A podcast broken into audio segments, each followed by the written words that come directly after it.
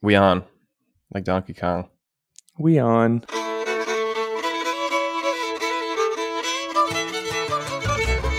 Three Dogs North is an attempt to objectify the subjective with little violence as possible.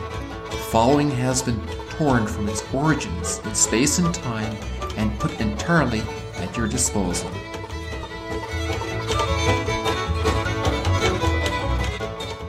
Well, what's the dizzle? Been a hot minute. It has been a hot minute. It's been a bit a bit of a minute. a hot sec. Well, Rob, how has it been for you? Uh, actually saying goodbye to everybody. Is that a pretty tough, pretty tough thing? It's been very peaceful. Um, has moments of yeah being sad, very sad. Um, it's a unique situation because I'm moving like I think the place that I'm moving is like 12 minutes away. You Oh, know, wow.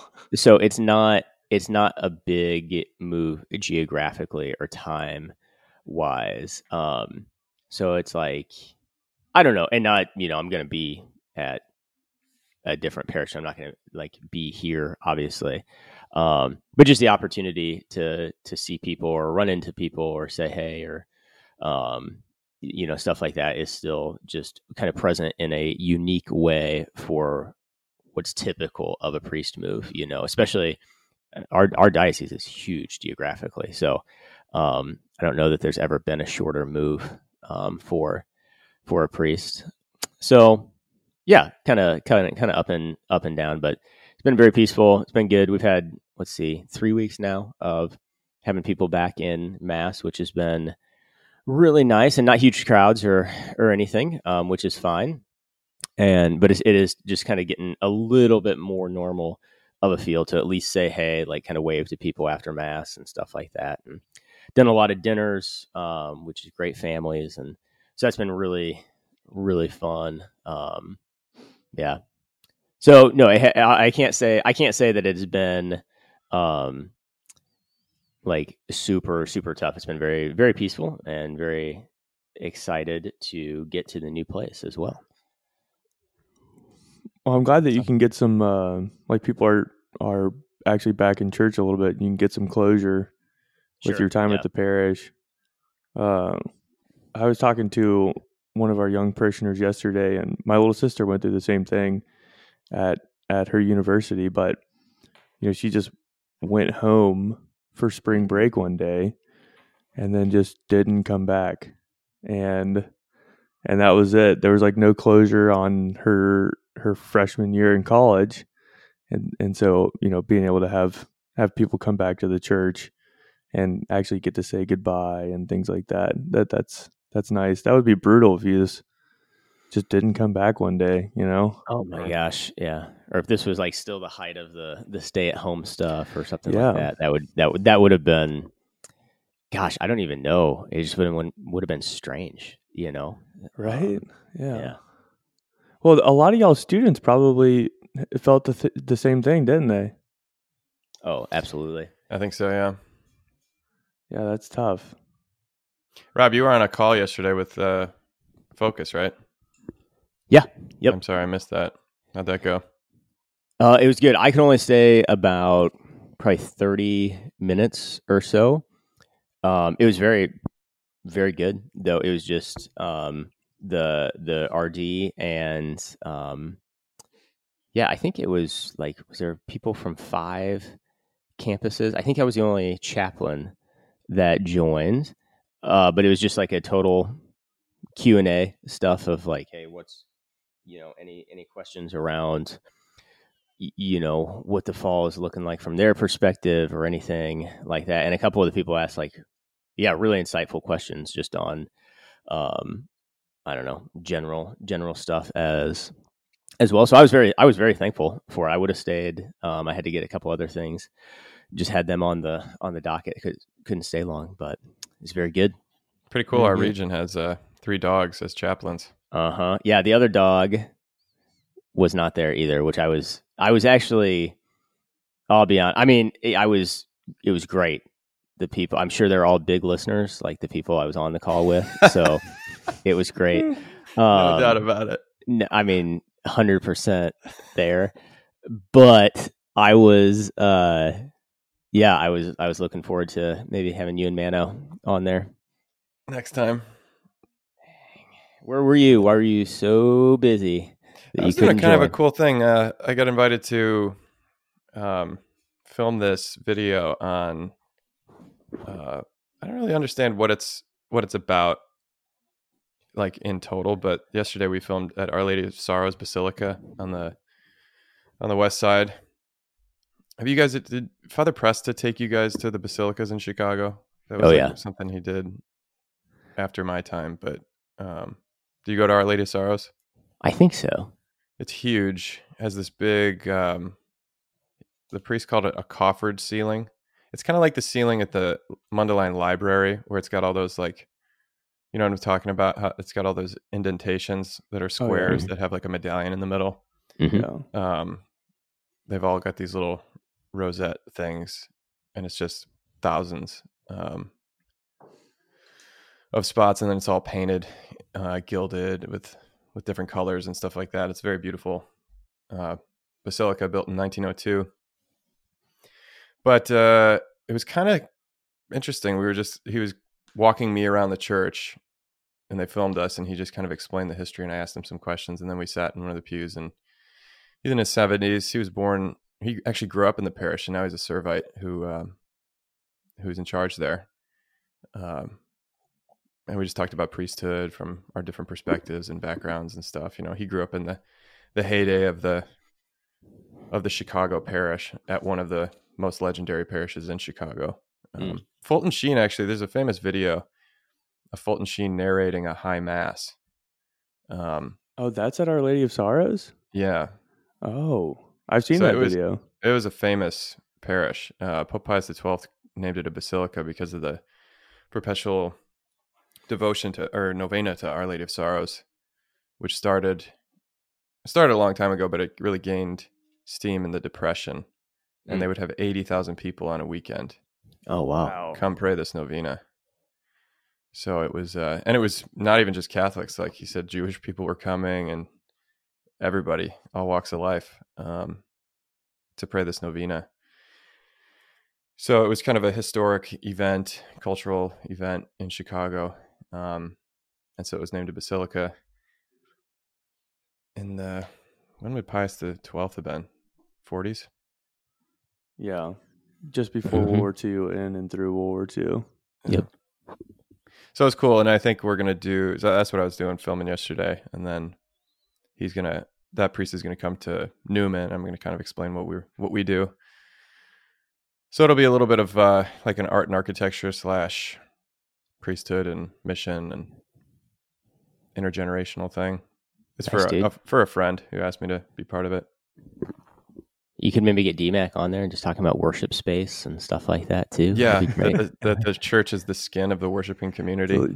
Surgical skin or- Somewhere he's he's angry.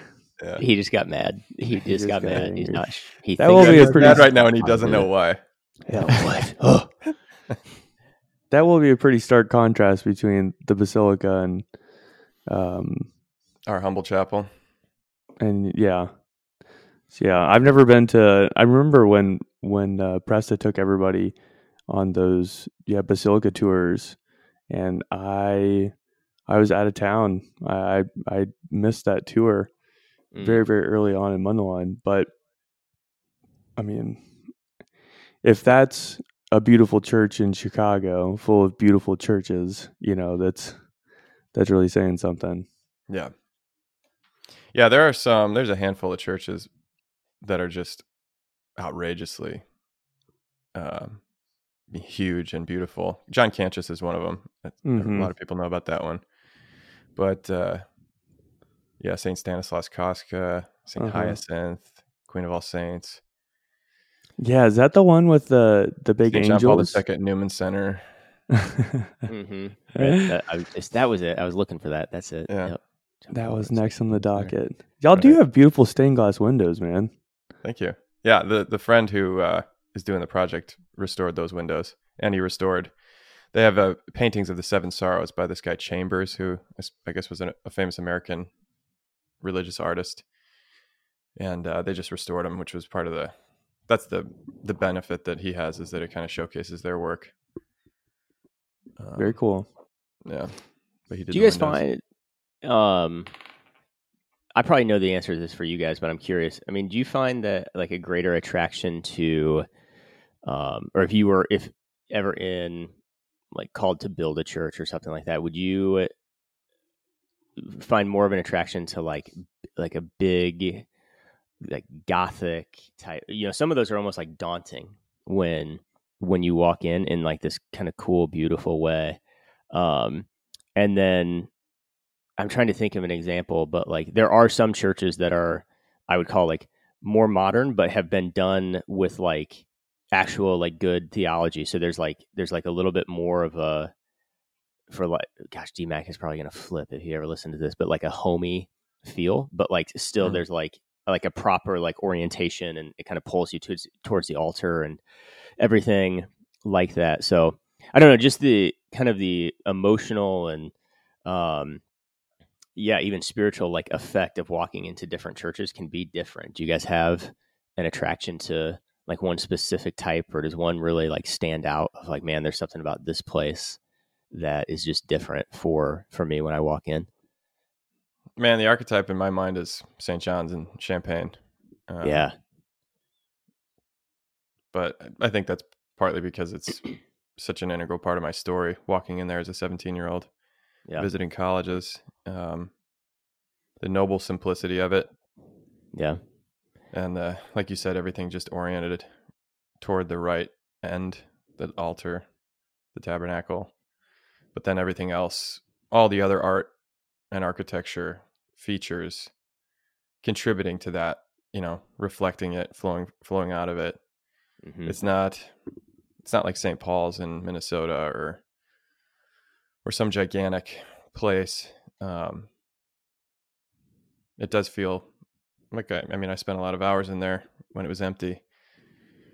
It feels kind of cozy and and warm, but at the same Mhm. time big and reflecting God's transcendence, tall. That dome or the half dome over the over the altar with the Last Supper, and I mean it speaks of God's majesty, but also you feel like you belong there. I did, at least. Maybe not everybody does, but that's that's the kind of church I would want to build if I had the Mhm. privilege of doing so. Hmm. I wouldn't build a modern one, I don't think. No, same. Yeah, I don't think I I don't think I would build a modern one. uh dang man, it's tough. I remember the um the effect that stepping into some of those churches and when we did that trip to France Mm. and just trying to like understand how huge those churches were. They they were so yeah, I guess just massive that my my brain like couldn't proportionalize everything that was going on. Um, do you remember when we stopped in? I think it was uh, Rouen, and we Oh, we visited the cathedral in there, and Yeah. even though it's kind of worn down, but I that was the first. um, that was the, one of the first churches that we visited, and I was just in awe of how massive it was, and that was just like one of every other church we visited was just like that, you know. Mm-mm. Um, You remember walking into the basilica in uh, Bethlehem, the Nativity? oh yeah, Yeah. Man, it doesn't even feel like a church. It's so big. It's like a, it's like you're outside, even though you're inside. yeah. Well, that's the same with the sepulcher. The, yeah, yeah. I, s- I was going to say the, the sepulchre kind of had more that effect on me probably than the the church nativity. Hmm. Um, of like, man, this is this feels like a feels like an ancient city more than a church or The something Holy like Sepulchre that. did feel like a city. It did Yeah. feel like a city. Hmm. Well, yeah, I mean, yeah, it's great. When we were there, they were doing construction on it, and so like when we did our overnight, they had a bunch of support beams around the the actual place, um, the actual tomb where Jesus rose from the dead, Mhm. and but I mean, in the middle of the night, like when when we did our overnight, you'd hear uh like a bobcat driving through the church and like moving these huge pillars and like okay, there's actual construction equipment in here. that's feel like a city. It's, it's like a just like a, a dump truck backing up, dude, dude. You're like, all right, this does feel more like a city, you know. yeah, and then nonetheless, you, you know, our group was getting yelled at by by other monks. Like that guy's driving a bobcat Right. almost into the tomb of Jesus. All right, like just let me sit here, please. Yeah. Hmm. Hmm. Yeah, who knows though, dude. I mean, my dream is to is to kind of renovate, restore the the chapel that we have. Nice. Um, if we can do the, if we can do a campaign to raise the money, I think um, I think you could make it beautiful. Um, it has a certain beauty to it already, but I just think I I, I like that aspect of the the projects. Kind of what I'm doing with the with the garden and the patio right now is just like microcosm of take the substrate of a of a place that you're already in and like find its find its beauty like Mhm. michelangelo carving the whatever take away everything that's not the pieta or the david or something Yeah. Ooh. like it. seeing seeing some potential i really like that that seems kind of co-creative with god you know what i mean I do like that. I do like that. starting I- from scratch, man. Like the the basilica that I went to yesterday. They, they in 1902. I mean, the original church, I assume, burned in the fire in 1871, Hmm. And they had a Oh. they had a small church there. It was always called Our Lady of Sorrows. It was always a Servite parish. Um, but then, like right at the end of the 19th century, these Italian couple of Italian priests in an Irish neighborhood were just like, let's build a huge, gigantic church in the style of the Italian Renaissance. And somehow Hmm. they were able to raise raise the money with a bunch of working class people and build this huge thing. I just can't it's so hard for me to imagine Yeah. a culture that could bear that, you know, that What would get behind it and pay of the for it. basilicas that that Press used to take guys to, what was the one that um was the Polish parish that's now a basilica? Am I thinking of? Do you know what I'm Hyacinth? talking about? Okay, maybe. I just remember. I think it was that one. I don't even remember honestly a lot of what it looked like, but there was this incredible tabernacle, like somewhere in the church. It wasn't even the main one, I don't think.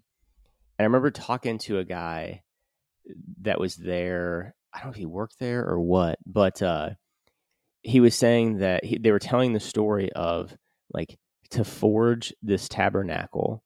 They literally just took a collection of like jewelry from local people that wanted to to give to it to like leave something to to the church and then so he was so he was telling me he was like my grandmother's wedding ring is in that tabernacle Wow. That's cool. Eh, isn't that really cool? I was like, oh my gosh. So I mean, to answer that, like, yeah, it doesn't completely answer it. Of Like, how did they, how did they do that, and how did this, like, community or block or culture or whatever it is, kind of do, do this? That's part of the answer, dude. Of like, I just, I found, I still that stuck with me through all these, all these years of him being able to point to that tabernacle, like, you know, however many decades later and he was like, "Yeah, my my grandmother's wedding ring is in that tabernacle because they they just wanted like they wanted to be able to to give to this for like the next generations um here. So that's one thing they like thought and prayed on to to like sacrifice and I was like, "Whoa, that is that's pretty awesome. wild stuff." And think about how meaningful that would be to be praying Yeah. there and yeah, to see that tabernacle, like literally like family heirloom Right? makes up this little house of God. Yeah. Yeah. The conundrum that I think exists always is I'm texting well- you guys a picture of, of Hyacinth. oh man, that thing's What's the conundrum? Is that um, well, this is going to be a bunch of general statements, so let's just have at it. Um, uh, you know, modern architecture, especially when it comes to church architecture, has been tried, and I think it kind of played itself out, and people were like, "Whoa, what just happened?" that was interesting, um, but it doesn't reflect or signify any. It has very little transcendent signification, meaning like it, it doesn't point to much else. And I think that's a big problem with just straight up modern architecture. Um, but it's also can be really really expensive to do the ideal um i mean it's expensive to build any sort of a church but it's expensive to to really build something big and beautiful and um, the modern stuff does have a, a practical functionality to it and i guess toeing that line of like hey we don't want to we don't want everyone in the parish to go bankrupt just to build a church because one, it's not going to happen. No, people won't won't give amount of money for that. Um, and then also like, uh, we want it to be, um, we want it to be a place that that is a bit more. I don't know if you would, uh, not welcoming, but a bit cozier. You know, instead of like going over to these um, big Western cathedrals over in France, which are big and beautiful, but they're also now kind of daunting and and haunting because they're totally empty, and right. so their hugeness is like a almost a proclamation of a time that was. You know, it it's more like ossified bones than um, than a living church, hmm. and and so like how do you balance that where this is going to be some sort of a timeless piece of art that allows us to enter into the liturgy and not just um, not just something for our community for the next 100 years you know because i think that's what we see in a lot of these places. They build these big churches where communities are on fire for the faith and then the faith dwindles and then these giant or the community are, moves. Community moves or yeah i mean tons of different reasons or um, even like tragedy strikes fires earthquakes different things. Yeah, and then they become abandoned. Um, and i don't know maybe that's not even a good enough reason to not build a beautiful church. Um, but but it's tough to operate in the practical limitations of yeah like building a building a church project um, building a new church and trying to make it beautiful, but also um, making it beautiful. And and I know DMAC, yeah, I think all of us in the back of our heads can hear DMAC's rebuttals to everything that we're saying. yeah, I definitely um, can. Yeah, and I've and I've heard him lay down really good. Um, he would say that it's possible, and I would agree with him to build a very beautiful church and to make it cost effective. Um, yeah, but but I think that is the the the tightrope that you have to walk. Um, well, there's a couple things that come to mind. One is Notre Dame Cathedral in Paris, um, and how was that like eight or nine hundred years old um, when it burned, and it uh, it took generations to build that church. You know, there were mm-hmm. people who started it that didn't see it finished. Um, we don't. It's not. It's not even just about money. Um, for us, like, I think we want ROI, return on investment. You know, pretty quickly. Hmm. Whereas, um, and, and we think very practically.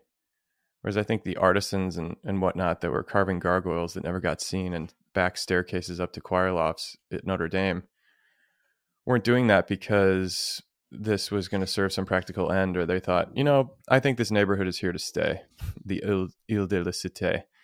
Uh, turns out it was. Uh, Paris is still going strong, but um, you know that was a monument to God, and there's a timelessness to it because it's it was built in time, but not for the temporal secular purposes.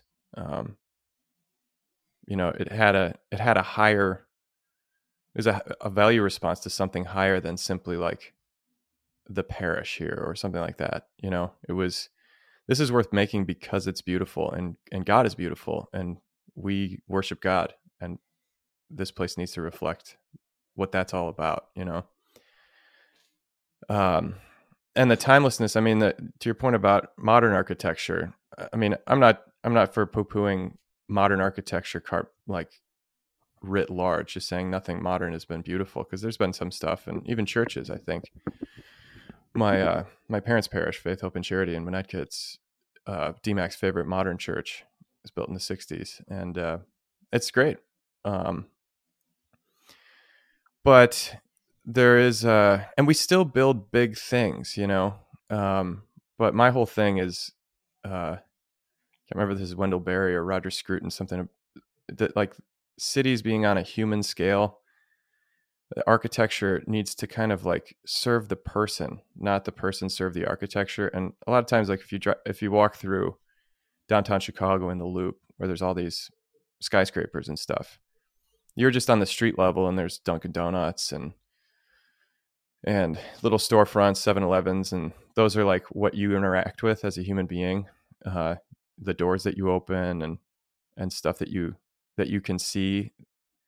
But towering above you you're constantly in the shadow of these gigantic buildings and what's right in front of you is huge concrete um, things holding these buildings up you know the foundations of the hancock building or the sears tower or, or whatever um, and you have no way to like put that into context you know like there's thousands of people in this building um, but I don't, I can't see where they are. You know, I can't see where they even go into this building. It's just like this huge monolith here in the city. Whereas you, you walk through, you walk in front of huge churches and they kind of like, they do this awe inspiring thing, but you can, but there's like little details over the portals, you know, little arches that tell you this is where you go in. This is how you enter in. And there's, there's intentionality. Like when you come into this doorway, you you walk through this small space uh, to enter this huge space and it draws your heart into something that makes sense on the human scale even though it's it makes you feel small sometimes you know like climbing to a top of a mountain um, is different than going to the top of a tall building you know what i mean? Um, so i think i think the classical architecture there's there's stuff that's going to be around for 800 900 years because it just speaks to something human in all times and places. And these beautiful churches in chicago even not even churches but there's like um, the cook county hospital which is walking distance from me um, i don't know when it was built but i just took a photo of it the other day i was on a run i'm like this is a beautiful building and it it says cook county hospital it's it's stroger hospital now in like gilded letters at the top of the building. Um, if you didn't know it was a hospital, you'd think it was like a state capitol or a or something, you know, a courthouse. Or it's got all these uh, uh, columns and capitals, and uh, you know exactly where the front door is. Whereas you, you know, we go to hospitals a lot. You, you know that hospitals are hard to find the entrance to because you're like, this is just this big steel and glass thing um, and it's usually modern, but it's it just kind of like plopped. It's this huge building plopped in the middle of a a residential zone or commercial zone or whatever. Um, and they look dated in 20 years, you know, like that looks old. But this hospital was built at a time where they're like, this is this has to fit into the larger architecture of the city.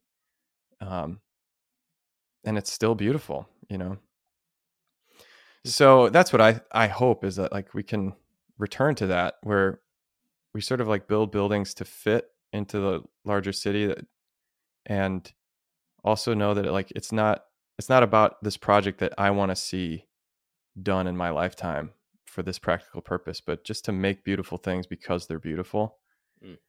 and that that can be very uh evangelical you know people will be like why is this building different than the other buildings you know, it's just one one way to express the value that we are living for. Um, you know what I'm saying? Yeah. Yeah, and I, I think the question is do people believe that there's value to it? You know, because we're going to vote with our feet and with our money. We, as in, I guess, Americans.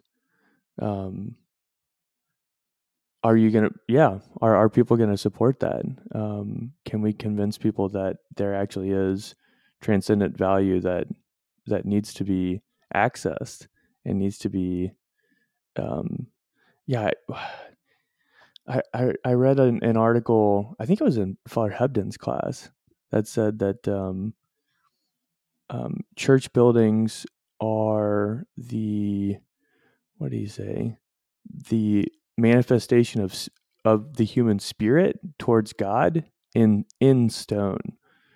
So it's like the the the church in a sense embodies something invisible within us, but we have we concretize it and we we want to make it real. And so we're like God is like this and we build this giant building or God yeah. is like uh, God is beautiful like this and in relation to him this is who I am. And there's no way to to just say that or just draw it or paint it or sing it but like we want to make it into something. We want to insole it uh in, into something concrete. But but the question is like can you get people behind it? Um and i would love to say yeah i, I really hope i really hope so and and hopefully the timelessness of it um will win out at the end of the day where yeah i mean the things that are long lasting and transcendently beautiful hopefully will will stay around and and there will be a recognition of those things but um like even at my parish here we have a really beautiful it's a, it's a wonderful wonderful church. It's got stained glass from chicago um it has a proper liturgical orientation has a beautiful um, high altar that we got from also from Chicago. Um, and it's it's simple, it's not ornate, but there's like the right architectural and artistic details that subconsciously point your mind and your heart to the right place. And and the church has a type of integrity to it where it's not just adding pious things to it, but everything serves one purpose, which is all towards Jesus, towards the altar, towards the liturgical action. But it's not, it's simultaneously not ginormous, but it's also pretty big. And it makes you feel like you are entering into like a larger, um, a larger kingdom when you come in there.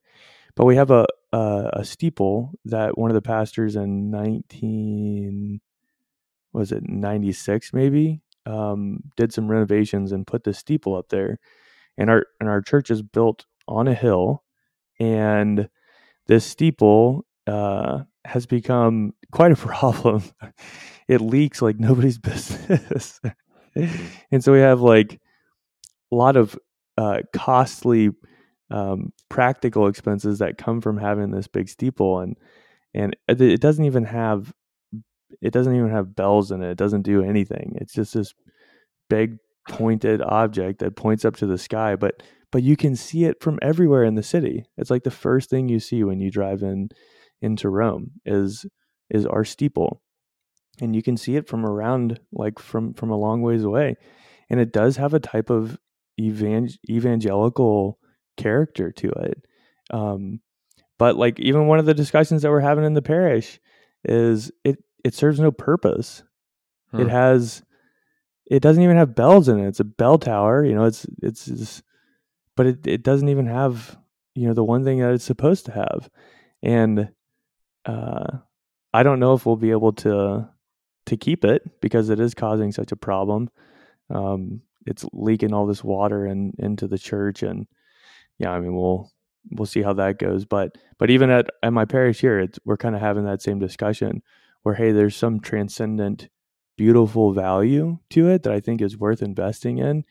Um, and then the other side would say, like, that has serves no practical function. The functionality is not present. Um, yeah, and I think that's that's similar to the discussion that's being had, um, maybe in the United States Church as a whole. Um, somewhere around that question of beauty and functionality, trying to balance the two together.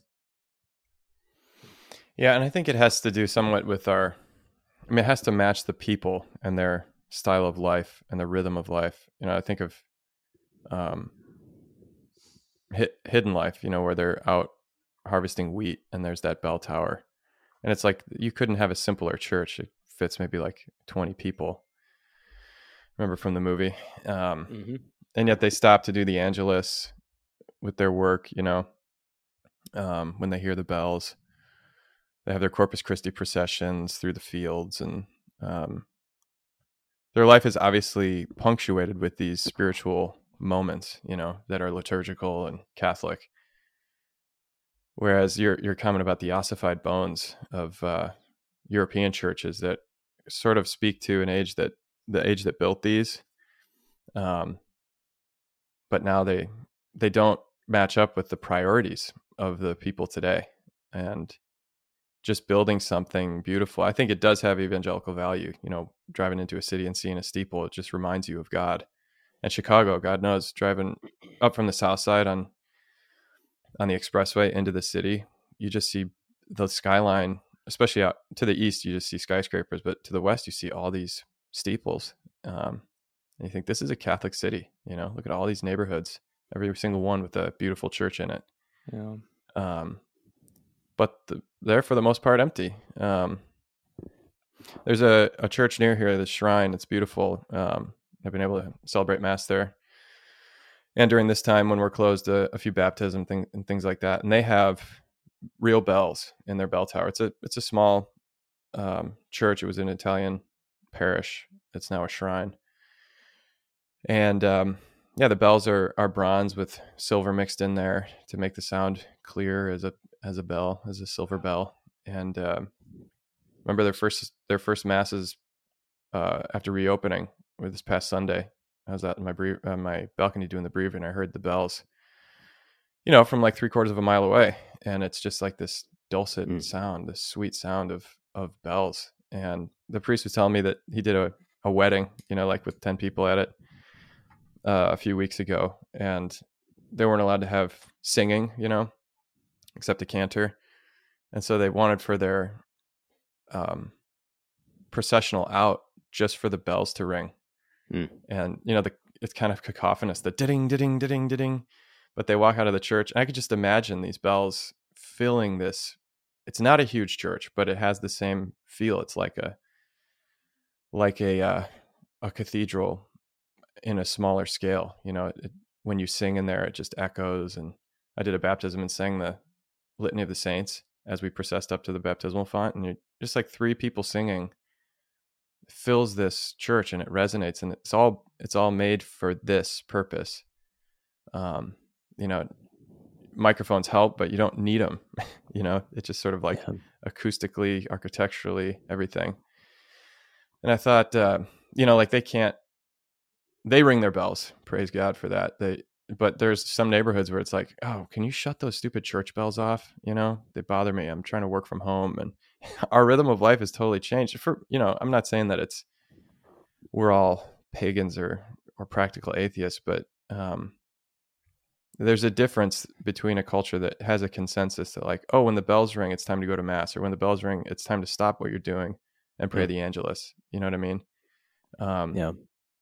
So in order to build those things it's kind of a chicken or egg situation in order to build those things you kind of already have to have the cultural value of of worship as a as a priority Yeah. but until you have those buildings to do it in it's hard for us to imagine Yeah. what that would look like you know what i mean Yeah, no, I'm eh, how Mike framed the question is. I mean, even that example you guys used, Mike, of talking about like this this steeple that like doesn't really serve a purpose right now, but like you can understand that where it still has value and everything. It reminded me of the story, uh, you know, in a totally different scale. So, what is Chicago? Like nine million people or something Mhm. like that, and Illiopolis is like nine hundred people. So pretty similar.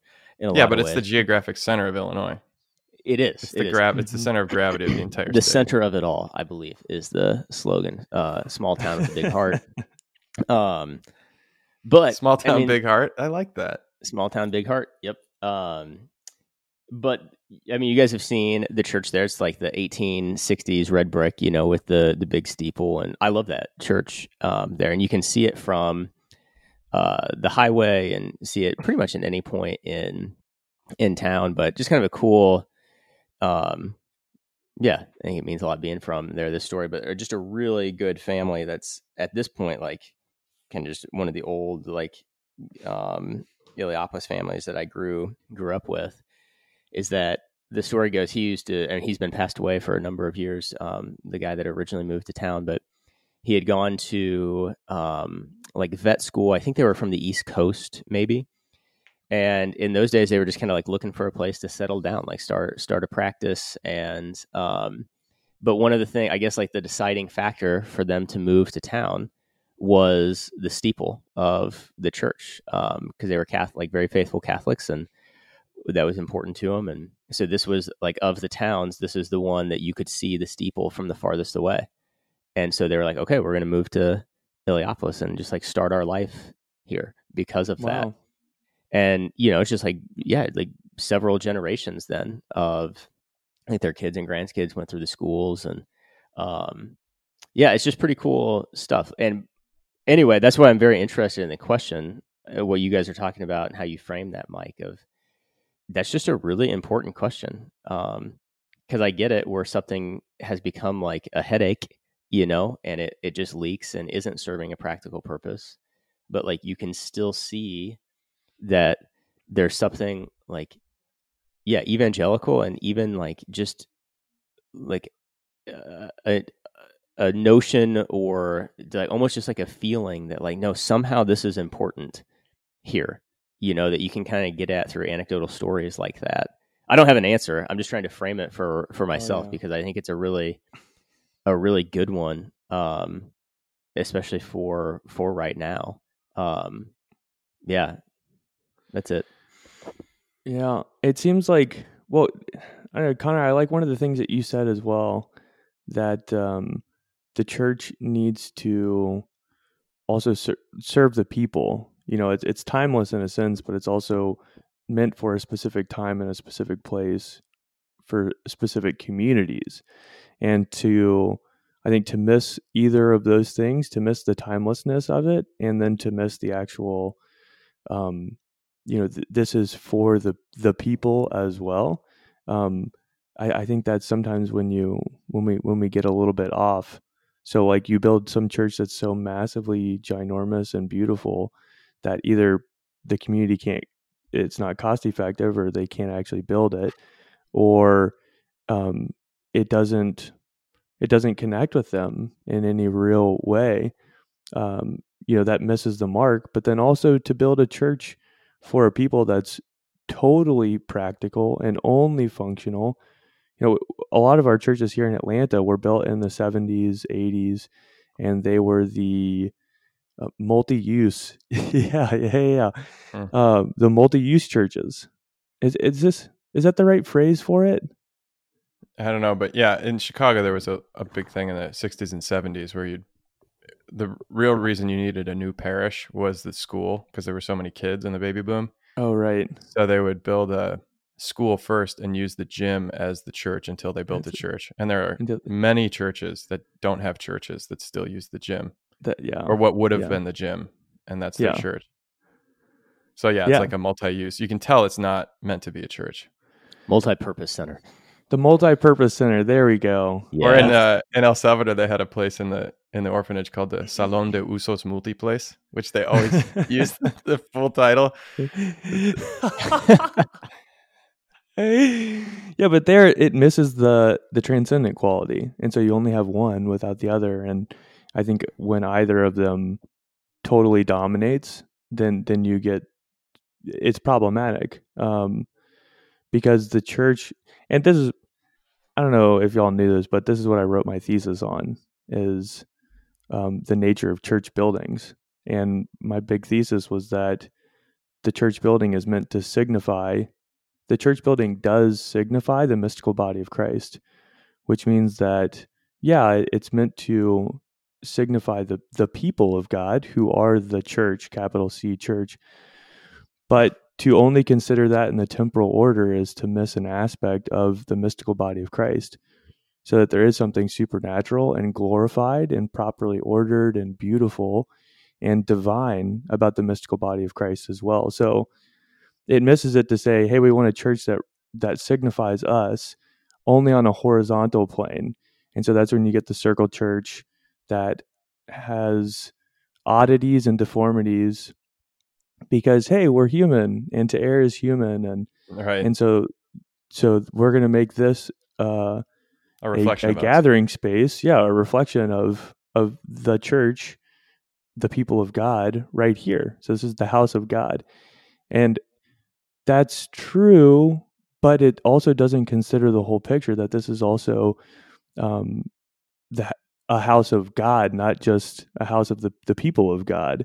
And and it needs to reflect the entirety of the mystical body of Christ, which is the angels and saints, which during the liturgy, like we we call upon we say like all the angels and saints the whole body of christ the whole the whole world in a sense that is incorporated into the saving action of jesus is worshiping with jesus to the father and so then you have a, a church that really signifies both of those things um because yeah like in france big beautiful church that gets the transcendent but misses the people that's not it but then the church that only represents the people in the temporal order and misses the transcendent reality of the mystical body, it also misses it. And both of those I think will come and go.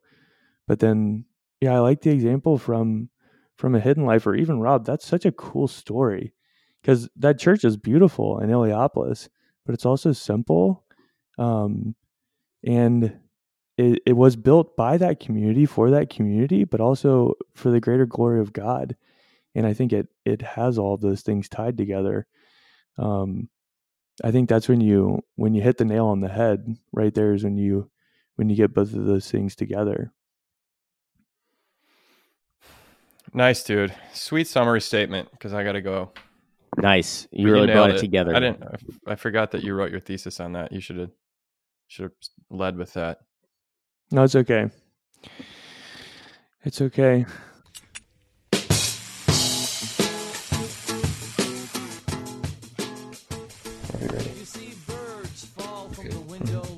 Three Dogs North are Juice, Seabisc, and Michael Metz. Conversations have been edited to sound smarter.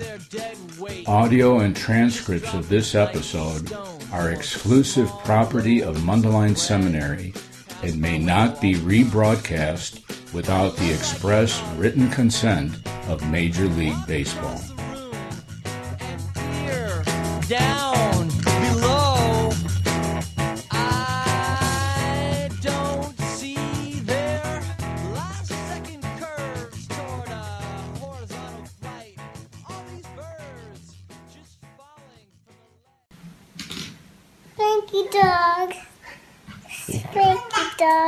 Good girl.